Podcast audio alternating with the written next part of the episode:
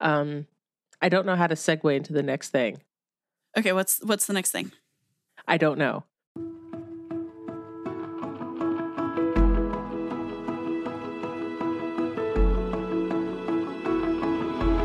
Welcome to Originality, the podcast where we explore the roots of creativity and creative genius. I am one of your hosts, Aline Sims, and I am joined by K. Tempest Bradford.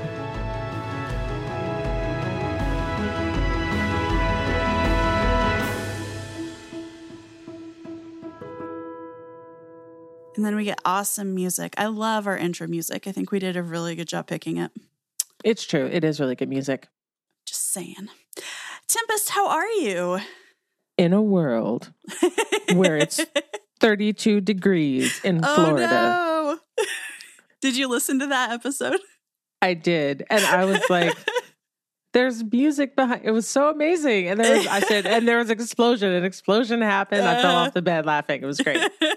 So if you haven't listened to uh, the previous episode of originality uh, go listen to like at least the first two minutes i mean listen to the whole thing but listen to the first two minutes because uh, justin who does our editing is um, a creative person and he did some awesome things so He's amazing.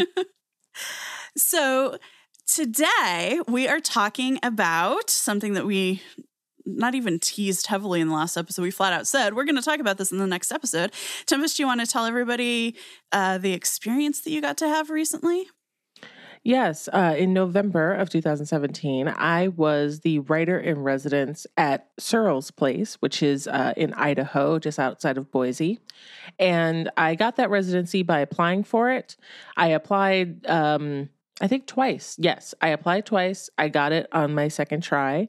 And um, what I got was being able to live in a house that was um, specifically set up for having artists come in, artists and writers come in and I lived there for a month and I got to take that month to just concentrate on my writing. That is so cool. Congratulations again on that. Woohoo, thanks. And yes, it was it was a very illuminating experience. And so um, as we talked about in our last episode um, when we did the interview with Jodi Eichelberger, Jodi is the um, the director, the creative director of Surel's Place. And and so in the course of our conversation, that we had about you know puppetry and Iceland and looking into puppets' eyes, staring into their eyes, and people stuffed in a couch. Um, they're all on the couch. Oh my god! Jodi was saying some things that I felt like really, really spoke to me as a person who grew up in in the Midwest and lived in New York for a long time, and for a long time was like New York is the center of everything, and and the our the center of artistic everything, and therefore I have to be there. And then coming out of that view, and and now that I'm a vagabond, sort of exploring other places, a lot of the stuff that he had to say about um, deciding to come and live in Boise, um, having lived in New York, having lived in other places, uh, really resonated with with me and with the reason why I applied to residencies in the first place. So, wanted to play just like a few snippets of that conversation um, to get us going on this topic. My experience of New York was not really that it was the art center of the world that it maybe claimed to be and maybe was at one time but i don't i didn't find that to be true anymore i applied for a scholarship when i was in college and I actually shared with them a letter that I had written to Jim Henson saying that I wanted to work for him. And I had written it as a high school senior from Boise. And there was a French woman who was on the review panel.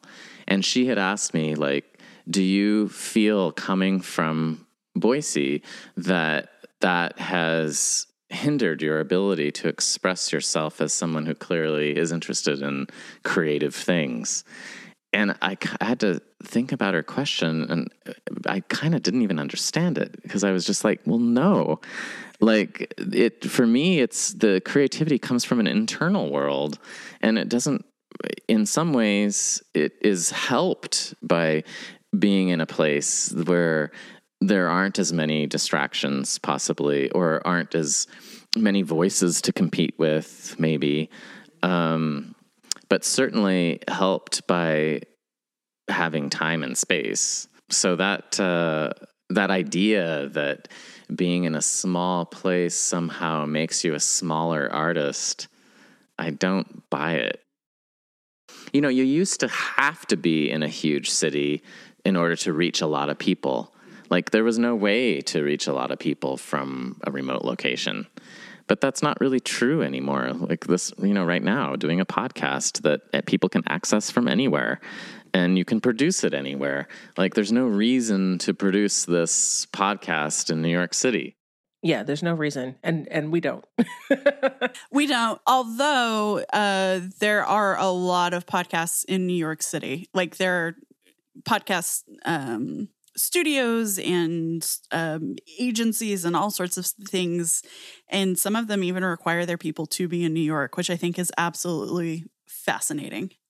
Yeah, I mean, there. Well, I think that there is still a mystique about certain places where they're like, well, you have to be there in order to, and you have to like have, you have to have your butt in a certain place in right. order to take advantage of all the things. Um, you know, before we get into the main topic, I will mention that one of the things that always used to frustrate people as I watched them say respond to calls for technology journalists because I you know worked for a lot of different online and even you know print magazines where they would say oh we want freelancers and you know you would do this and you would cover this. And they're like but you have to live in New York City. And people are like how is it that we still have these things where you where it says you have to live in New York City in order to do this when 95% of this job is done in a small room with the door closed, you know?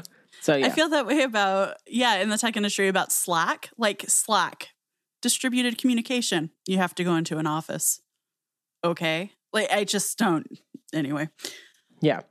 So yeah, I I was thinking about that um in context with the thing that Jodi was talking about before where this woman said, "Oh, because you're from Boise, you must you know, it must have been really hard for you. And I got that as well. I clearly remember having this very strange conversation with one of my poetry professors once who said to me, Oh, growing up in Ohio, that must have been really hard for you. And I'm like, Why? You know, there, because there was no particular reason for which growing up in Ohio had to be hard for me. But he was I don't know where he was from, but you know, certainly he lived in New York because I was I went to school in New York City. And he was of the the literary highfalutin group of people, I guess. And in his mind it was just like, oh well, outside of the coast, clearly it's like artistically bare. And I'm like, okay, sure, whatever. I almost smacked him in his bald spot that he was trying to hide with his high floofy hair. But that's another story. So, so yeah, I I think about that a lot because, as I said, I'm a vagabond now. I don't have a particular fixed address. But for most of my adult life, I lived in New York City. I chose to go to college there. I stayed after college, went away vagabonding for a little bit, found my way back after some misguided adventures in other states that shall not be named. And you, and I made it work for me, but one of the reasons why I left is because I was finding it harder and harder to make it work for me. But probably one of the reasons why I stayed as long as I did is because I had it in my head for the longest time that I needed to be in New York City in order to do the artistic things that I needed to do. New Yorkers have this idea that just because there are a lot of well, you have access to a lot of different stuff in New York City. You have access to a lot of different, really high quality artistic experiences, be it theater, visual art, music, dance, whatever it is. Also, there are a lot of people from a lot of different places who live in New York. And whether you want to experience their culture by eating their food, listening to their music, or looking at their art, participating in some sort of cultural festival that you're allowed to participate in, whatever it is, you can do that. There are just a whole lot of people from a whole lot of places, or whose parents or grandparents are from a whole lot of places who live in New York. It's a, a wonderful place to be able to touch a lot of different cultures, experience a lot of different people, a lot of different art, right? This is why people have traditionally gone to New York City to live, to experience these things. It's all true. It's not the same, though, as actually experiencing other people's cultures.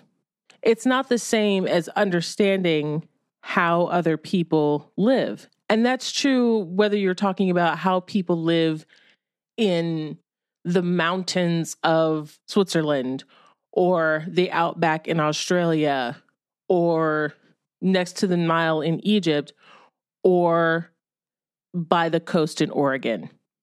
You know what I'm saying? Mm-hmm. So that was one of the things that I really came to realize that I was stuck in was this idea that I had to be in New York, that New York was the center of everything. And so I really needed to stay there. And the more I became detached from that idea, the more I was able to reconceptualize and say, I think I need to leave. And I think I need to leave specifically so that I can go and experience what it's like to live in other places. When I go out now, I try to stay in a place for at least three to four months. One month sometimes is all I get, but I try to do at least that more because then it becomes less of a vacation and more of a I'm here. Mm-hmm. I'm experiencing what it's like to live here.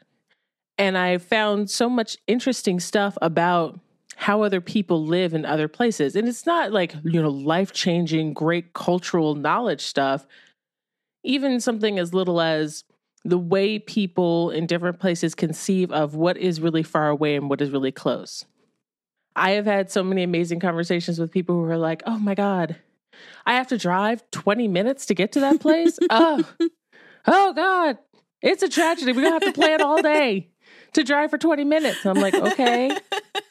Um, uh, that, yeah, because where I grew up, 20 minutes was standard for getting Mhm. to a place that wasn't around the corner. And, and down the street, like, oh, we're just going down the street meant that you were going 10 minutes down a highway to get to a thing.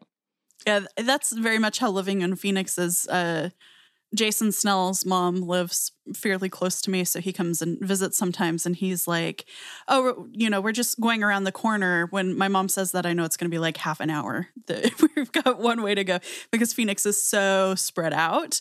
You know, it's like the nearest grocery store to me isn't even in walking distance. Practically, in you know the summer, it's over a mile away there's nothing like unless you get a really really prime house there's nothing nearby that's one of the reasons why I started traveling. And that's also one of the reasons why I started applying for residencies because one of the big criteria that I have for if I'm going to go stay in a location is that I have friends there and it has really good public transportation. But that does cut out a lot of different places. I don't have, I have friends in a lot of different cities. It's actually kind of amazing how many people I know in how many places. But there are some places where I don't have any friends, or I have like one friend and that friend can't really put me up. Boise was actually one of those places. Um, when I first applied for this residency, one of the reasons why I did it was because I, I was like, well, I know I have a friend who lives in Boise, one friend, now two.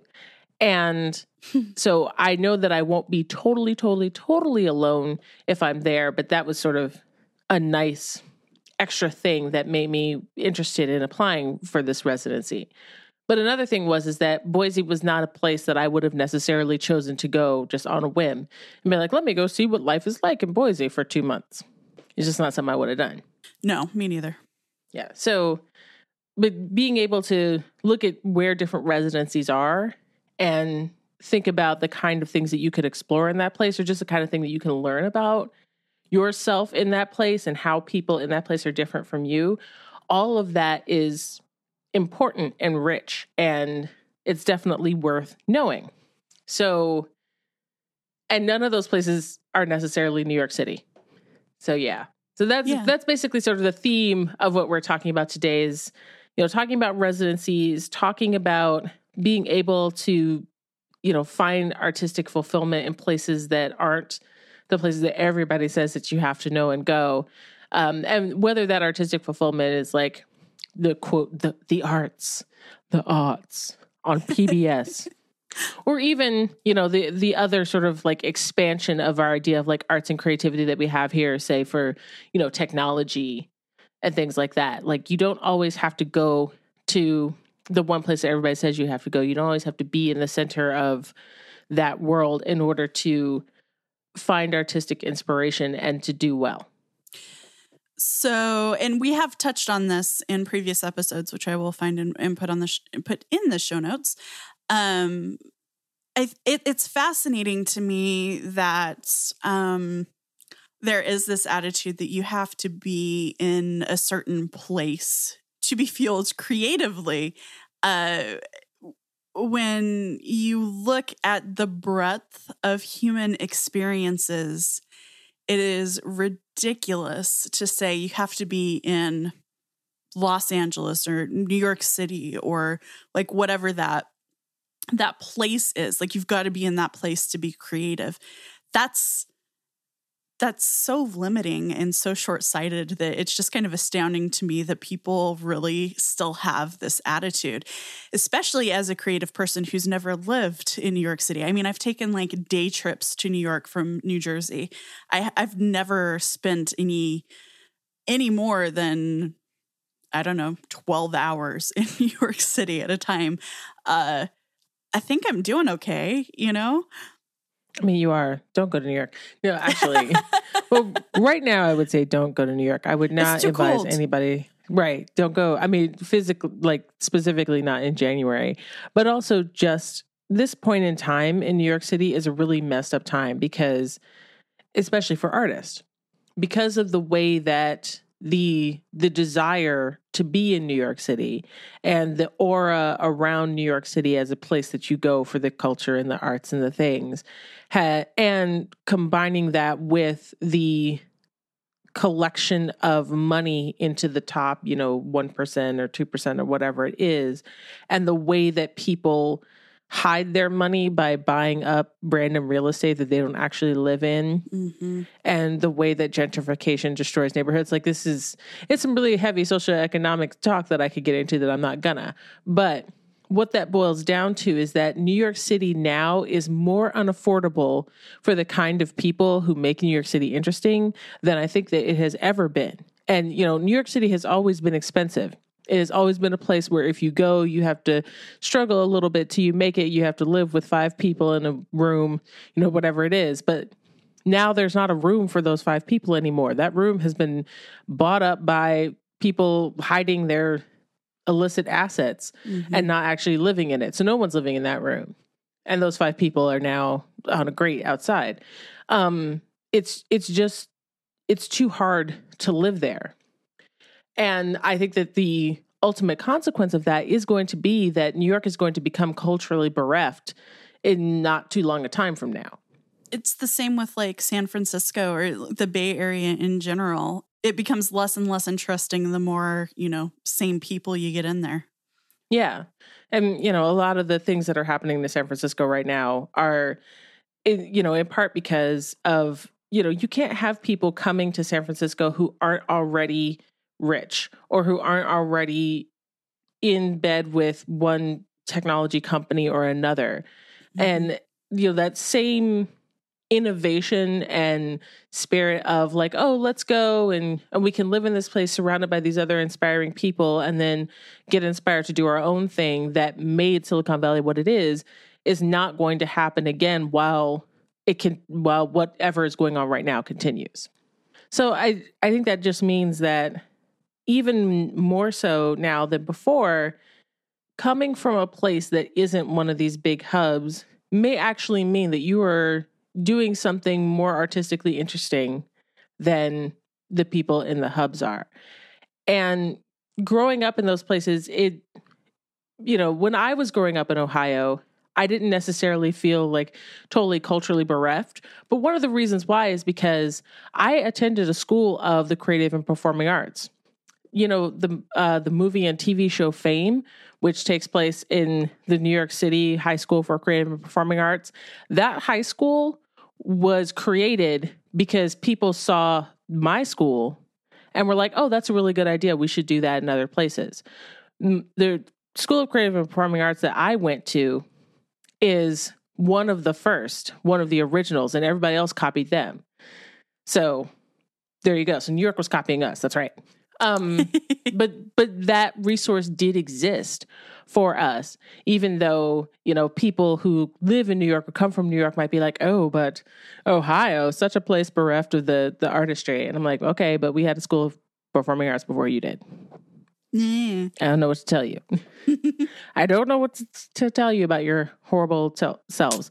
Um, so there was that, but there's also just, yes, as Jodi said, sometimes coming from a place where it's not 100% always in your face and not and everybody's not like oh you must see this or these are the five things that you have to see on broadway and spend all your money on and you know money is a big factor of it but like quietness is also a factor of it. I never used to understand when i was a kid why people lived in ohio because i couldn't wait to get out. And you know quite honestly i'm not necessarily going back but it just seemed to me i was like why would you live here when you could live in a place like new york but the people who lived in Ohio who did creative work that I knew about were were eager to do things that they didn't necessarily have the space and ability to if they lived in a big city like New York or Chicago. You can live very inexpensively in Ohio and then sit and write your book. I know a lot of writers who live in Ohio who who live there in part because they're like, well, I can afford to live here so I can write my books. Kameron Hurley talks about that a lot. Tobias Buckell talks about that a lot. John Scalzi doesn't have that problem now. But when John Scalzi was, you know, but many years ago when John Scalzi wasn't necessarily John Scalzi, he was living, you know, in a nice rural place in Ohio and he was able to make a living as a freelancer and whatnot because it didn't cost a lot to live where he lives. You know, and and he's happy with it, which is why he's still there now. But part of the reason why he was able to do the things that he did is because he had the freedom because he didn't have a whole lot of financial burdens on him. That'd be nice. Yeah. So so yeah, the, that that place of quiet whether it's a it's something that you you have because you happen to have been born in a place or it's something that you go to. It it's important for a lot of artists um, giving them the time and the space to just like be able to create and create on their own terms. Another thing is is that there's just a whole lot of artistic richness that can be ignored if all you're focused on is the place where everything is happening, the room where it happens. We have to be in the state where it happens, the city where it happens. Mm-hmm. But sometimes it's nice to not necessarily be in the place where everything is happening because then you have the time and the resources to be able to just like relax into what's there. Like while I was at the residency, well, first of all, the residency house, Surel's Place, um, it exists because there's an artist named Surel Mitchell. She lived in this house. She built that house. Um, and she died of cancer a few years ago. And so when she died, her daughter and some of her friends um, wanted to turn her house into an artist residency because she was so key in turning that part of Boise, uh, Garden City, into a live, work, create area specifically for artists. And so they wanted to sort of continue her legacy of supporting the arts in that city. Uh, and so Surel was an artist. And so the house is filled with her art, her father's art, um, pieces of art that have been donated or left behind by other residents who've been in the house. And then while I was there, they also had um, a holiday pop up shop where there was a lot of art from local artists. So I was surrounded by all this art. And it was beautiful. It was so much beautiful art. And some of it was very clearly inspired by local things. There was um, there's a picture of me, I think, on Facebook where I'm standing next to a piece of art that like is of the foothills that um, surround Boise. And I loved that artist's work because I loved how she captured the essence of the way that those foothills look.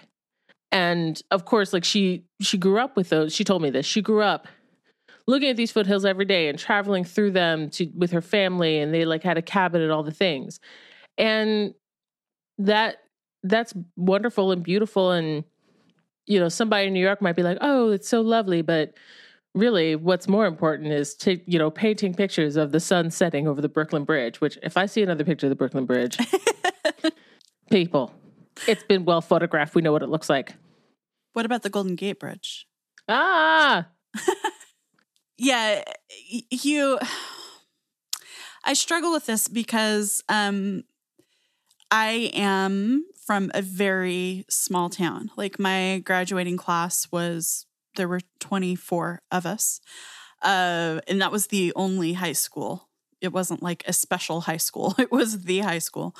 And now it's even smaller. Like the graduating classes are 8 to 11 students. Um, because people like my age, uh, we left for the most part. There are a couple of people I graduated with who still live in town. Um, and the reason I'm I'm saying all of this is because there is creativity to be found there, um, and there is beauty to be found there, and there is a uniqueness to perspective and environment. You know, it's um, it's it's beautiful. It really is beautiful. It's surrounded by forests and farmland and um, Anasazi ruins, and um, it's it's amazing.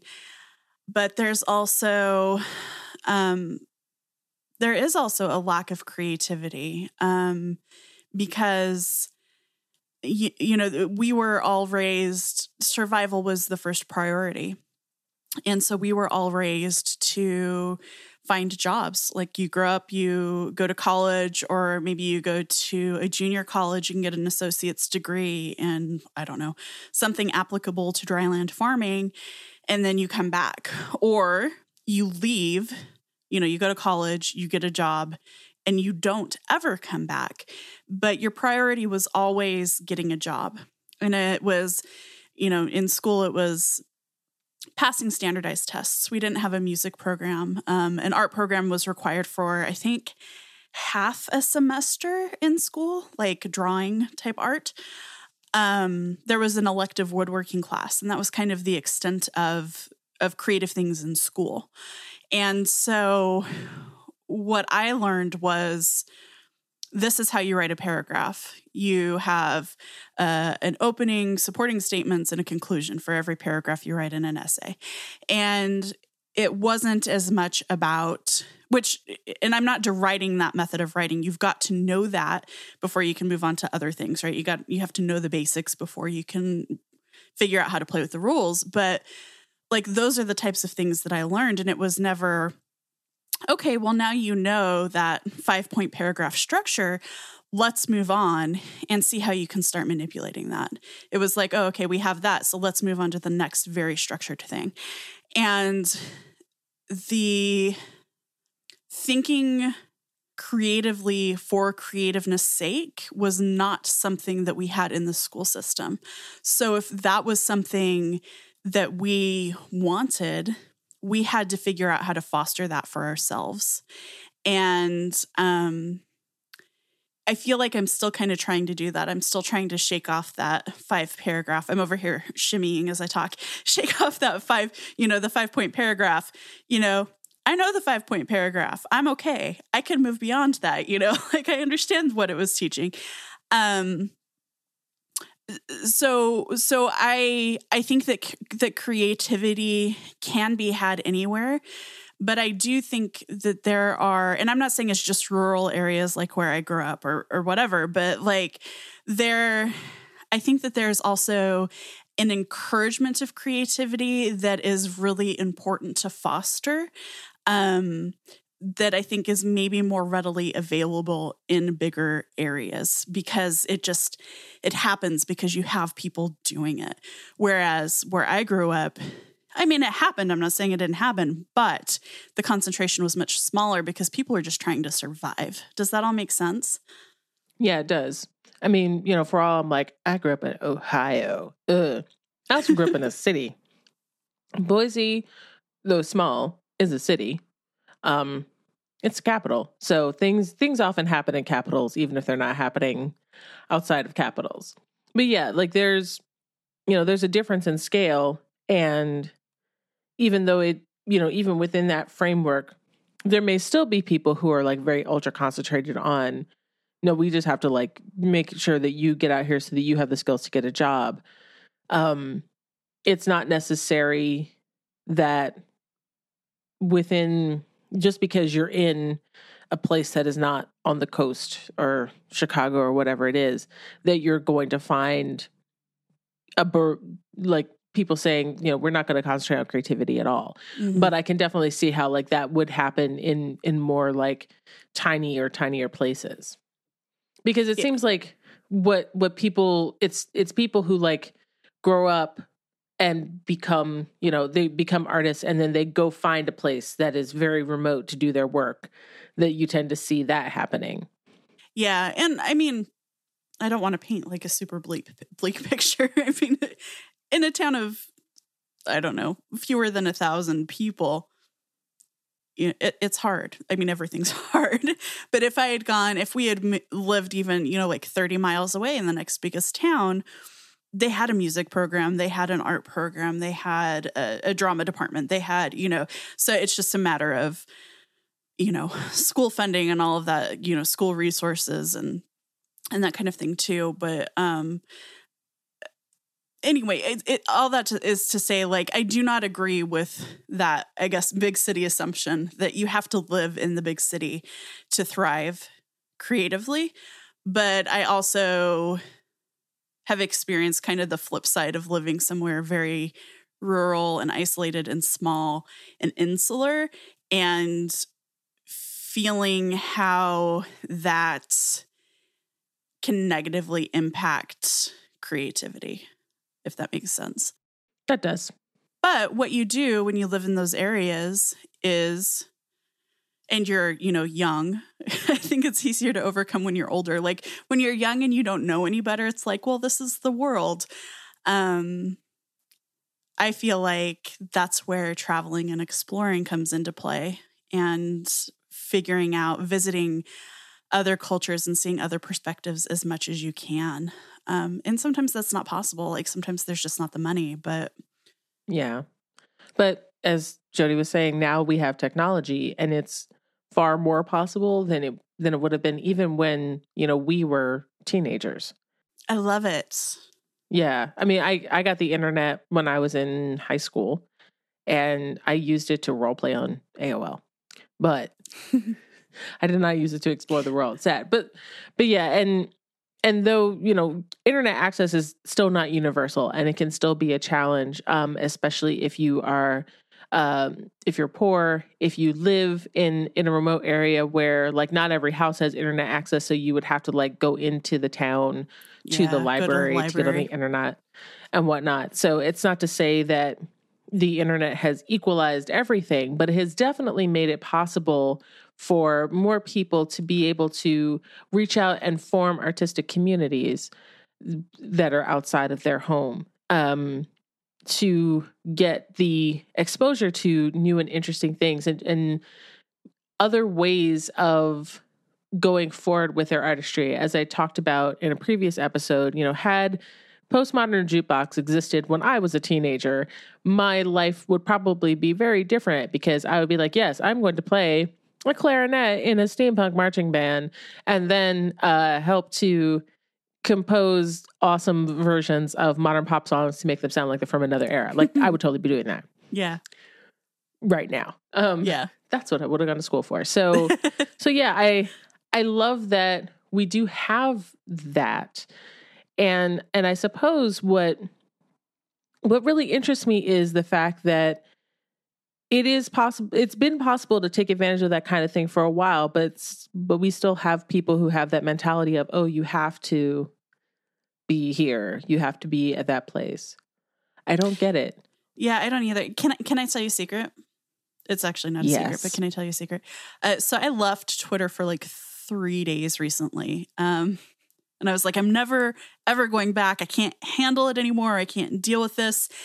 And I'm back reading Twitter, not posting as much now, but but reading it. And it's because of the community. It's because the other social media services that I use are all very like tech centric. They're very white. There are a lot of guys. And until And it was because there's, I was just like, there's this diversity of thought that I'm missing. I'm not seeing, I'm not seeing stories anymore. I'm not seeing, you know, queer authors sharing their microfiction right now. I don't see, you know, women of color sharing their lived experiences like I do on Twitter. And I missed that. Like, I don't necessarily interact with the people sharing the stories beyond maybe liking a tweet or whatever, but I missed seeing that. And I felt already just in a few days like I was missing out on so much perspective and richness of experience and thought that I was like, all right, I've got to I've got to figure something out. So I need to go through and mute a bunch of keywords or something so I don't see the tweets that yeah. are depressing, but I it didn't last long. It really didn't last long. Yeah, I've been trying very hard to like get all the people that I love that that are stimulating and awesome and have wonderful conversations to like move to something else. Get them it's all hard. on a Slack. Yeah, I mean it's hard because there's yeah, um there's Mastodon which is a um, an open sourced social media platform. So anyone can host an instance of it, but it's then it's like, okay, well, what instance do I join? Because it doesn't necessarily cross post across all of them.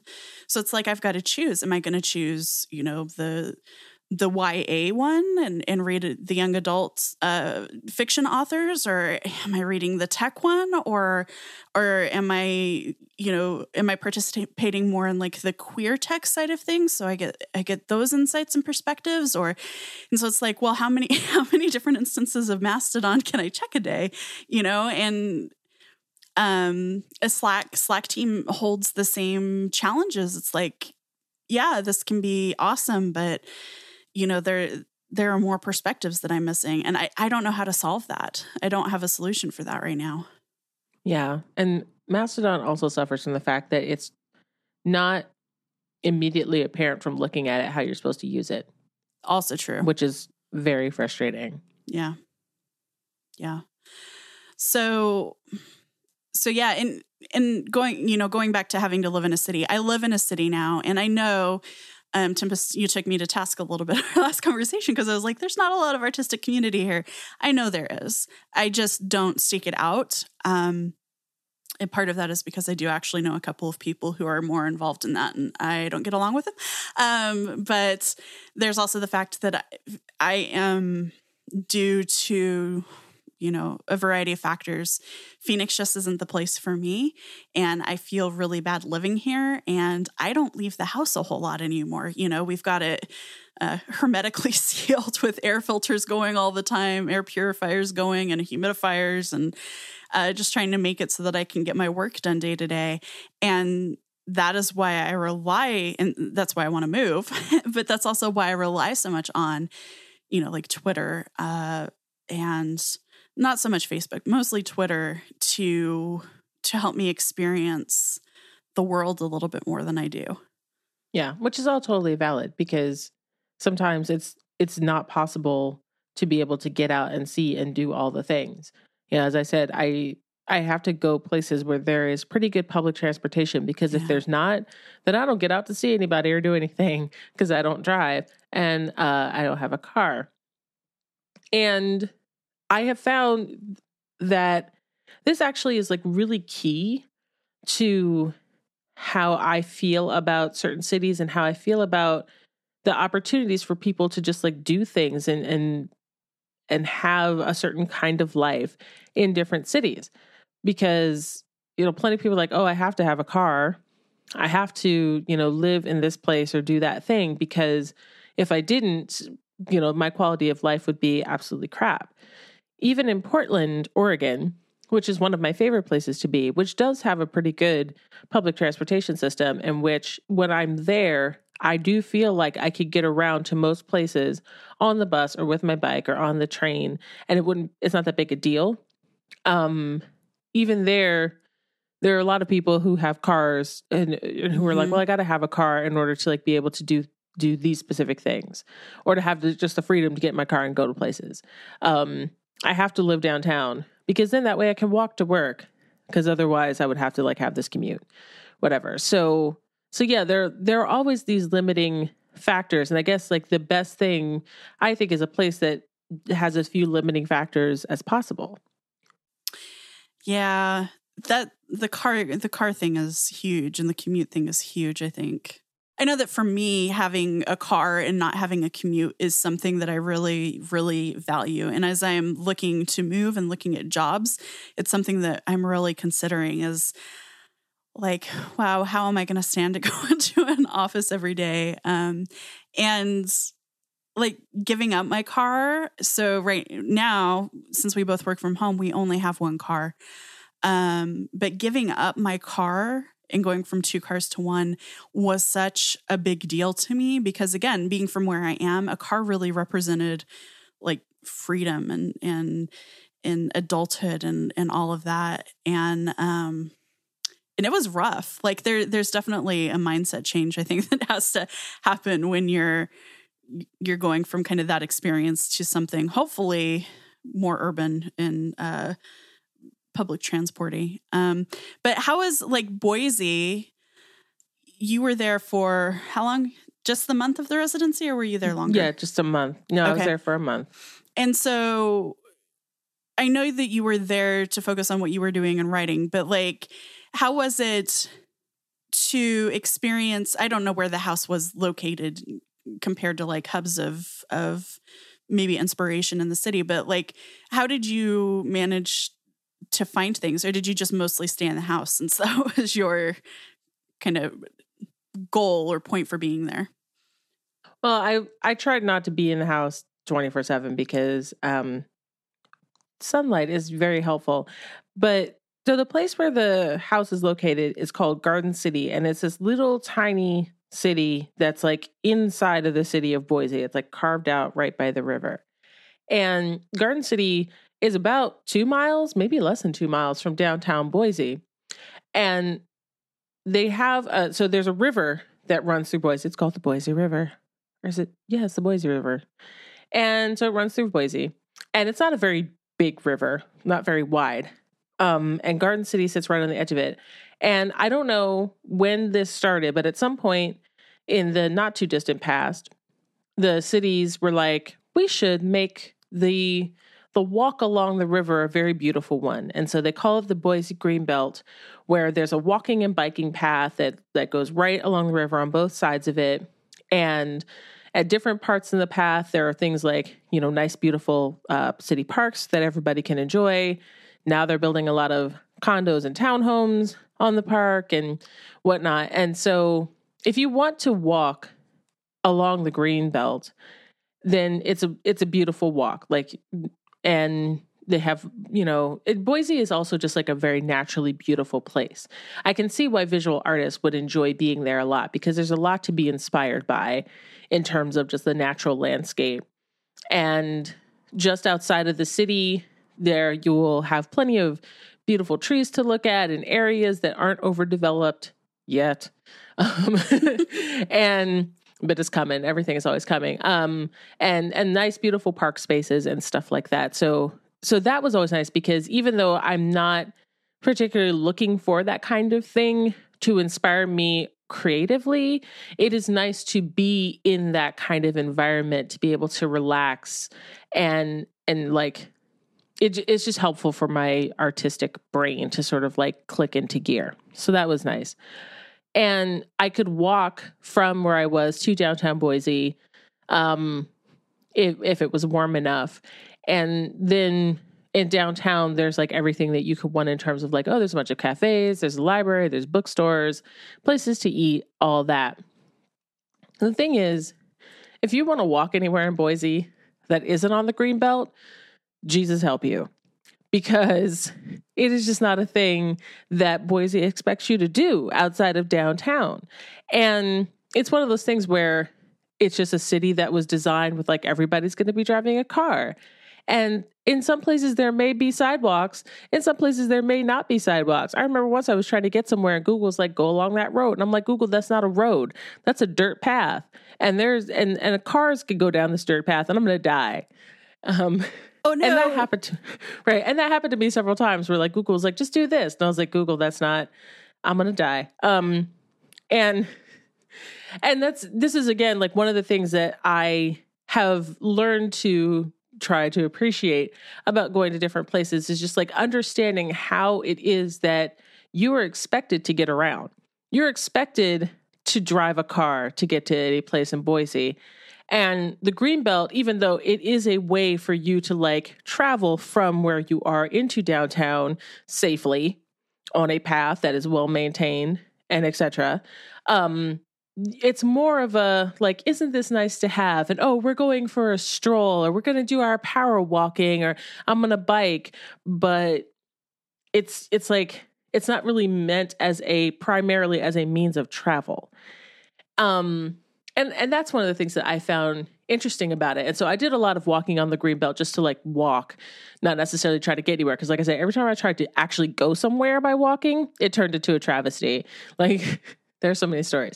Um, because Boise's just not, it's not designed that way.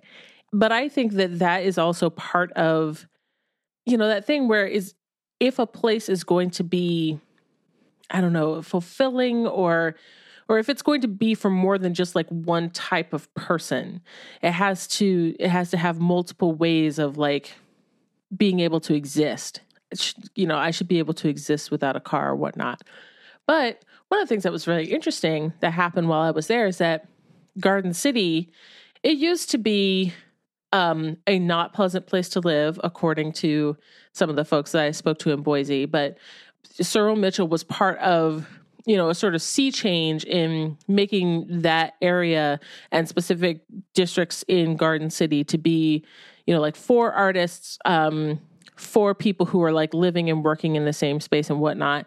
And so now that means that they're having, they have a lot of new housing over there, a lot of artists moving into this new housing.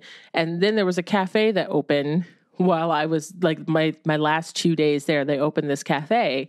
And Jodi was talking to me about it and he and I actually was in the cafe that day because I'm a writer. Cafe is my natural habitat. Mm-hmm. what are you talking about? Um, so I was in the cafe and he walked in I was talking to everybody, and later on, he was saying to me or to somebody that he walked into the cafe and it was like walking into the neighborhood.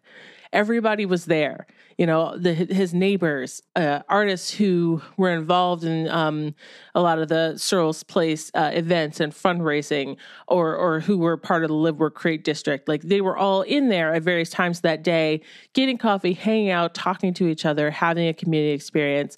It was really lovely. And when you can create pockets like that where people don't have to go all the way downtown to go to the cafe, where people don't have to go all the way downtown to find a nice restaurant to sit in or to gather and talk and to be with each other and like sit and write the great American novel. Those things are really nice. Um, I feel like those things are are very important to me as a writer having that kind of space. I think this is probably why I love Portland so much because Portland is full chock full of cafes like that. Yeah, it is. And, you know, if you live in a neighborhood in Portland and you go into the cafe, you're going to see a, a, bunch of other people from your neighborhood because it's part of the culture there to like go to the cafe and get some coffee and hang out for a little bit. And when I first went to Portland, I was like, why do a whole bunch of these cafes close at three o'clock or four o'clock or five o'clock. I'm like, what is this? I need to write into the night. Well, I'll tell you why. Because that's when the bars open. And unlike New York City, which I will not go into a bar in New York City. I don't like bars anyway, and New York City bars are the worst bars ever in America. Um, but in Portland, the bars are basically just cafes where they serve beer and hard liquor. But they're really cafes. Like it's it's got that same vibe. The number of times I saw somebody sitting on their MacBook in a corner writing mm-hmm. their novel or their screenplay or whatever it is that they were doing in a bar. I was like, "Oh, this is why the cafes close early. Cuz people just move on to the bar.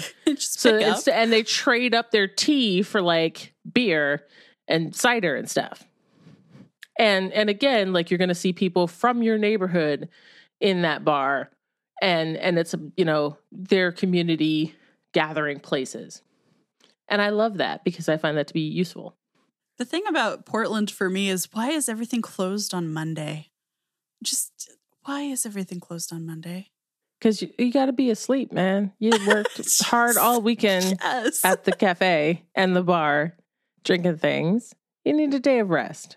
So I have a question about your transition from like being a New Yorker living in New York to being a vagabond. Like where where was the first place you visited or your first like stop on your your journey of vagabondiness? Do you remember? It was Florida. It was it was Orlando, Florida. Yes. It was Orlando. Yeah, because it was the winter. Ew. I mean, in Florida, it's not the worst, but like, so New York to Orlando eh, is like culturally very different, right? So, what what was that transition like for you? Like realizing, I'm trying to think of how to formulate this question succinctly, but was there a moment of realization where you were like, oh, I've done something, you know, wonderful or awful or or something like that moment where it became real to you that you were no longer like living in New York, but you were living this nomadic kind of modern nomadic lifestyle, I guess. Uh, was there a moment that was like, this is really different or or or oh my god, what have I done? Or or anything like that?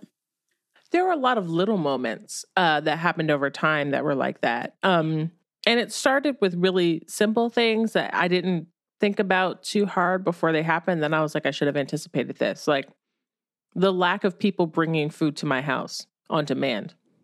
In New York, you can get almost anything brought to your house on demand. And this is even before like Uber Eats and TaskRabbit and Instacart and whatever else. Like there are very few places in New York that are food places that aren't sit down restaurants that won't bring you food, and a lot of sit down restaurants will still bring you food. I really miss being able to have any kind of food I want on demand brought to my house. Mhm. So, uh, so that was a big thing.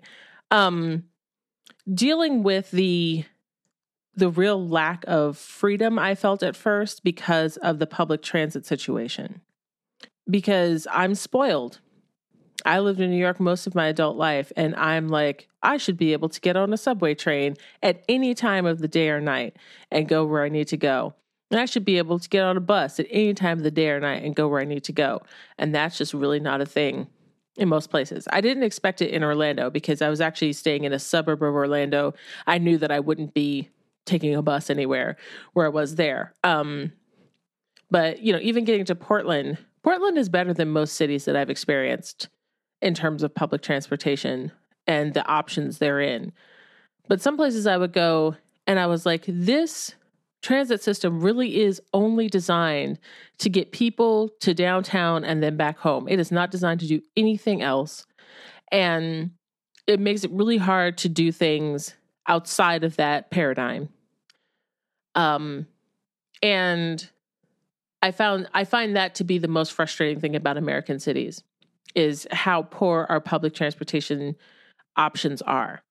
Um and then as I was saying earlier, the thing about people's relationship to distance and what is too far to them or or what is close.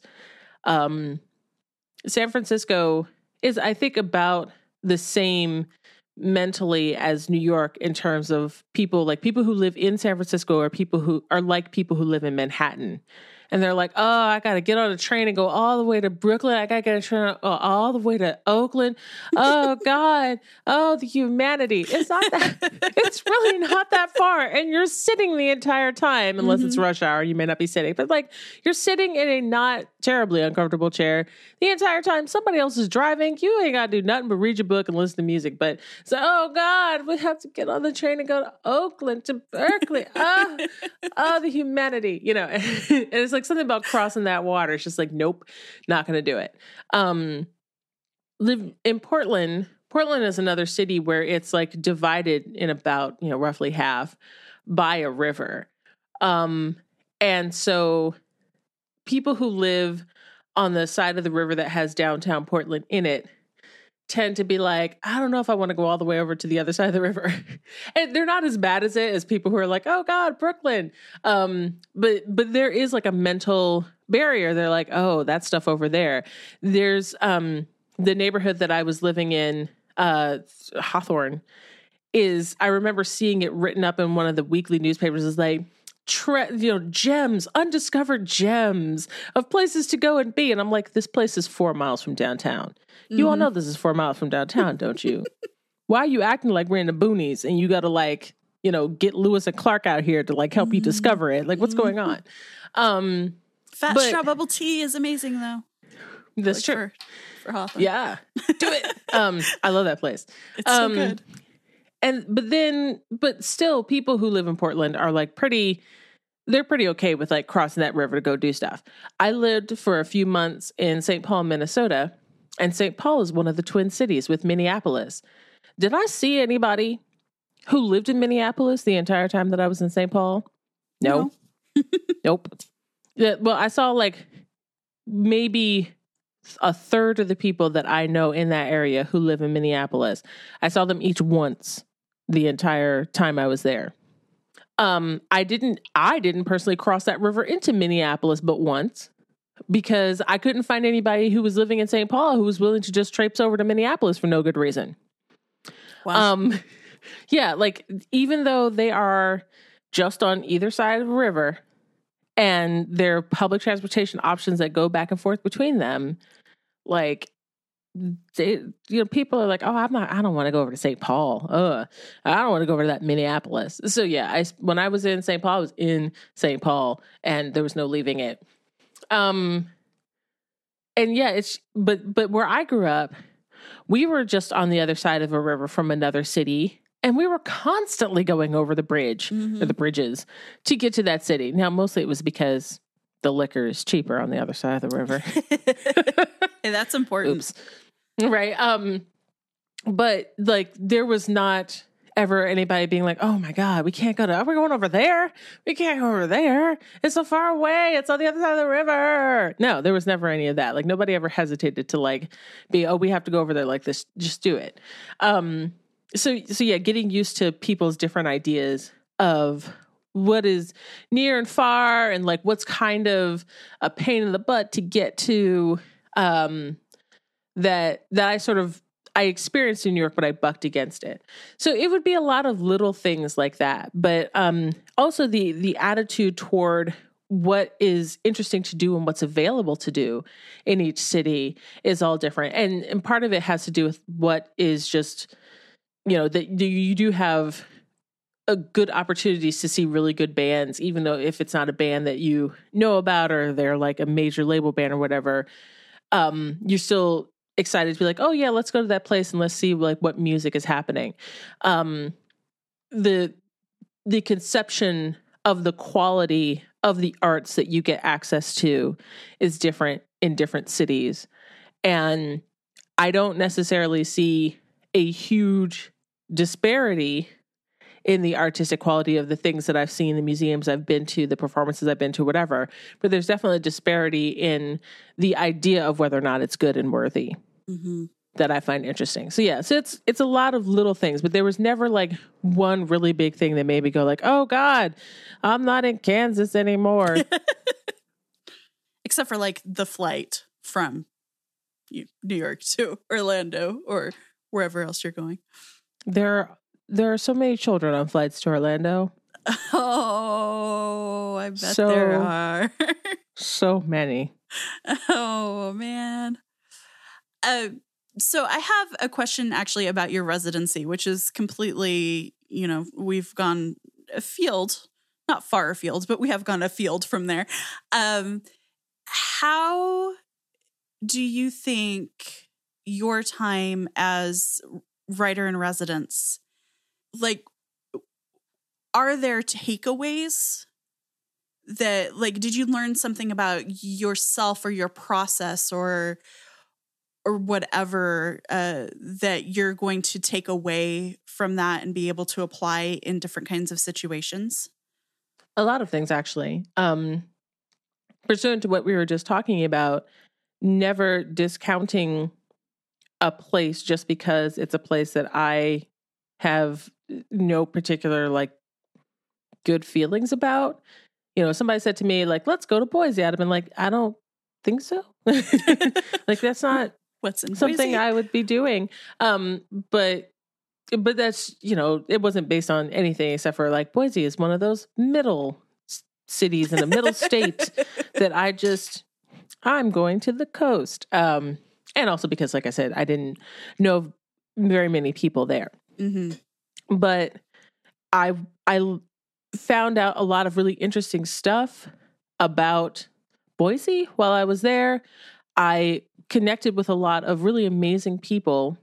Um, as I said, it's a beautiful place, and uh, it's like it, there were a lot of unexpected but positive things about going to Boise that I would not have necessarily anticipated. So that was awesome. But that's also why I'm sort of open to these kind of things. Um, so going forward, like never discounting a residency due to place. I also did learn a lot about my process as a writer and mostly just like what I need to be able to like hit my goals in terms of like how much I write during the day or how many words or whatever it is. Because that was being in that house was the first time that I had been alone in a place for more than a week and a half since I left New York. And how long has that been? It's been three years. Okay. And even when I lived in New York, I was rarely ever alone in my own apartment because I had to have roommates. And the last month and a half, I guess the last technically two months, I was in my apartment before I left. I was alone, but I was also packing the entire time. It wasn't a time of like solace and comfort for me. hmm So this is the first time I've been alone for this much time in a long time. And I discovered that I really need to spend more time by myself hmm uh, in order to just like be able to like quiet my mind and like really think about what it is that I'm writing to engage in some of the other artistic pursuits that feed my creativity, even though they're not something that I share. Um, I'm a really terrible visual artist, but I do draw, and sometimes drawing is what I need to be doing. I still sing, but I only sing for myself. And the acoustics in that place were great. I did a lot of singing um, by myself alone. Um, and also just figuring out that in order to get all of my writing done, I need to not try to do all of it in one session. Yeah. I, I need to just throughout the day take 20 minutes, sit down and have a session. And if I don't do well that session, it's fine. Then I stop, I go do other stuff, uh, you know, I read whatever. And then, but later on, I come back and I do another 20 minute session. And I keep doing 20 minute sessions until I finally hit my stride. And then I can do several 20 minute sessions in a row, you know, just like a short break in between them. Those were the days that I got the most writing done. And it's because I had the time and I had a whole day and I just kept like going away and be like, nope, nope, I can't handle this right now. And then coming back to it later. And so I learned that that's an important part of my process. And I need to incorporate it more in my non residency life. Um, also, realizing how important it is for me to spend time not doing any focused creative work, but meditating. Uh, that's just like, that's a me thing for my mental health. And luckily, I have a very free form life where I can do that. I can concentrate on that in my regular life outside of a residency if I want to. Um, that's not something that everybody can do. I'm I'm very privileged in that aspect. Um, but that was something that I learned that I actually really did need in my life for my self and for my creativity during that time. Um, and then yeah, just like having the time just to really think about how focusing on my writing how important that is to me. Because you know this whole thing where i was like i'm going to leave new york i'm going to go do these things it was all ostensibly to be able to focus on my writing but i still have to live.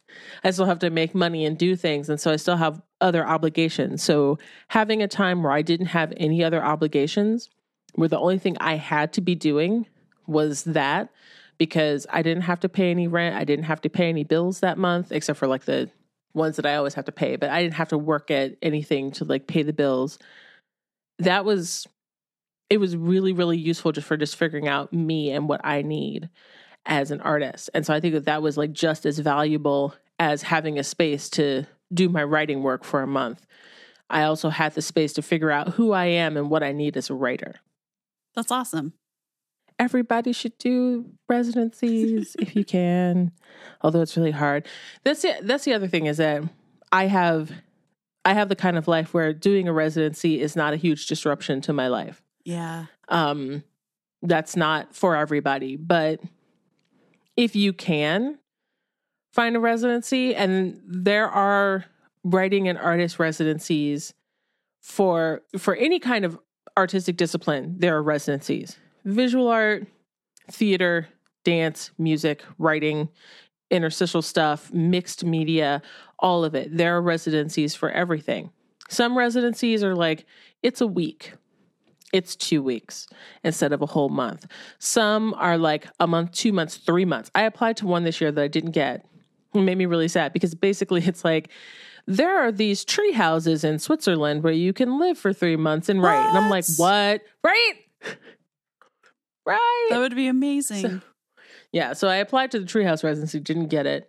Uh, I'll keep applying because I really want to live in, you know, a fancy treehouse for for three months in Switzerland.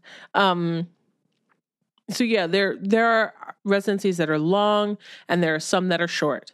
Um, some residencies are a place where you can go and you can pay a fee to be there. And that fee would be less than it would cost if you like just went off and got a hotel room somewhere right? So you're still paying to go and be somewhere and concentrate on your writing but you're not paying as much money as you would pay to rent a house to go to a hotel whatever. Um some are free though. And you know they're they're supported by a nonprofit agency. Surel's place or Surel's place is um free to stay in they ask for a deposit just you know in case like something gets messed up in the house that you did but then they give you the deposit back right away. They're very good about that. Um but otherwise like i didn't have any expenses while i was there and they gave me a small stipend for food. Oh, nice. and yeah and then some places they they even have like a larger stipend. It just depends on what their i guess endowment is or whatever how much money they make through fundraising. So there are lots of different options in terms of time that you can spend there in terms of cost. Um, and so i would say that if you have the ability to do a residency um, I, I really highly suggest that you apply. If you can only do you know ones that are really short like a week or you know two weeks or something along those lines um, go for it. Like find as many of those as you can. And we'll include in the links in the show notes links to places where i have found residencies. Um, there's like a website that has a database full of them. And so that's what i generally check. And you can look for residencies that concentrate on your artistic discipline um, and you can search and see like oh do they have an application fee? Are they free? Or are they for pay? Or whatever it is? Oh, nice. all that information is there but I just really think it's, you know, sometimes you just need to be able to get away from the space where you are or to get away from your obligations for a short amount of time, um, to get away from other distractions. Uh, even though Surel's Place wasn't necessarily like off in the hills somewhere, like, and there's no one around and there's no internet. It wasn't quite like that, but it was like on a quiet residential street in a small townish area of town where there wasn't a lot going on. And if I wanted to see things, I had to like walk a ways to get to them, but it wasn't remote. But that's exactly actually what I needed. Like that was perfect for me. But there are some that are like off deep in a wood, you know, somewhere or something like that. Find the the things that you think are going to be helpful to you to like help you to concentrate and and go for it because I think that like for artists residencies can be just really transformative. If you are not able to do a residency, if you don't get into the residencies that you apply for, it doesn't necessarily mean that you are like missing out on the one key thing that is that will make you an artist. it's not like that. But you know, if if you are able to, it's something that I really highly recommend. I've already applied for four residencies already. oh, wow. It's, you know, yeah. That's First week of. January, I was like, "Oh, look, everything opened up. Let's go." That's awesome. Yeah, and I mean, even even if you know Tempest, like you were saying, even if you can't afford or you can't go to a week, you know, see if there's an Airbnb near you uh, where you can go for a weekend, you know, like a couple hour drive if you have a car or whatever that just kind of changes the scenery a little bit. I know people who actually do that for conference talks. They'll just they've got like they'll be keynoting or something and they'll really want to focus on it so they'll take two nights and find even a local Airbnb down the street and go there, you know, not everywhere has Airbnb, and I, I get that. But like, if the, it, just if there's something that you can do that's inexpensive and you can afford it, even just a couple of days outside of your kind of normal uh, pressure filled life, whether you're, you know, it's kids and and relationships or you know emptying the dishwasher or whatever you know just something that can kind of like transplant you for just a little bit can be really really beneficial definitely and depending on where you are, especially if you can find some places that when it's in season, wherever that is for you, it's kind of expensive. Out of season, they tend to be way less expensive. You know, um, in the wintertime in Woodstock, New York, my writing group and I, we used to, you know, all collectively rent a house that we could be in for like four or five days and have a writing retreat. And that was, we were able to do that because the that house was much less expensive in February than it is in June. Vail, yeah, so Colorado? we were able to. Uh, yeah, Vail, uh, all the like little mountain yeah. towns, ski resort yeah, town. Best time to go is in the summer. Yep, because there's no snow, and people are like, "Why are we up here? Yep, what's going on?" You can go to Beaver Creek. I was recently in Beaver Creek. It's uh-huh. a little uh-huh. creepy, a little creepy, slightly. It was a lovely conference, though. But mm, mm. yeah, you know, yeah. Colorado has sketchy parts. Indeed, but yeah. So if you know, if you can find the find places that are nearest to you that it is within your you know resources to be able to get to them inexpensively and stay there inexpensively um just to get 3 or 4 days and and have just like time to yourself and the other thing i would say is if you do this um don't put too much pressure on yourself to make it like the most productive time you've ever had in your life. About a week into my residency, I was like, I've made a terrible mistake. I can't do this. I haven't written enough. It was NaNoWriMo too, and I wasn't I wasn't hitting my NaNoWriMo goals. I was very sad. And then um, I belong to a group on Facebook where it's like a, a, a private group where a lot of us apply for different residencies.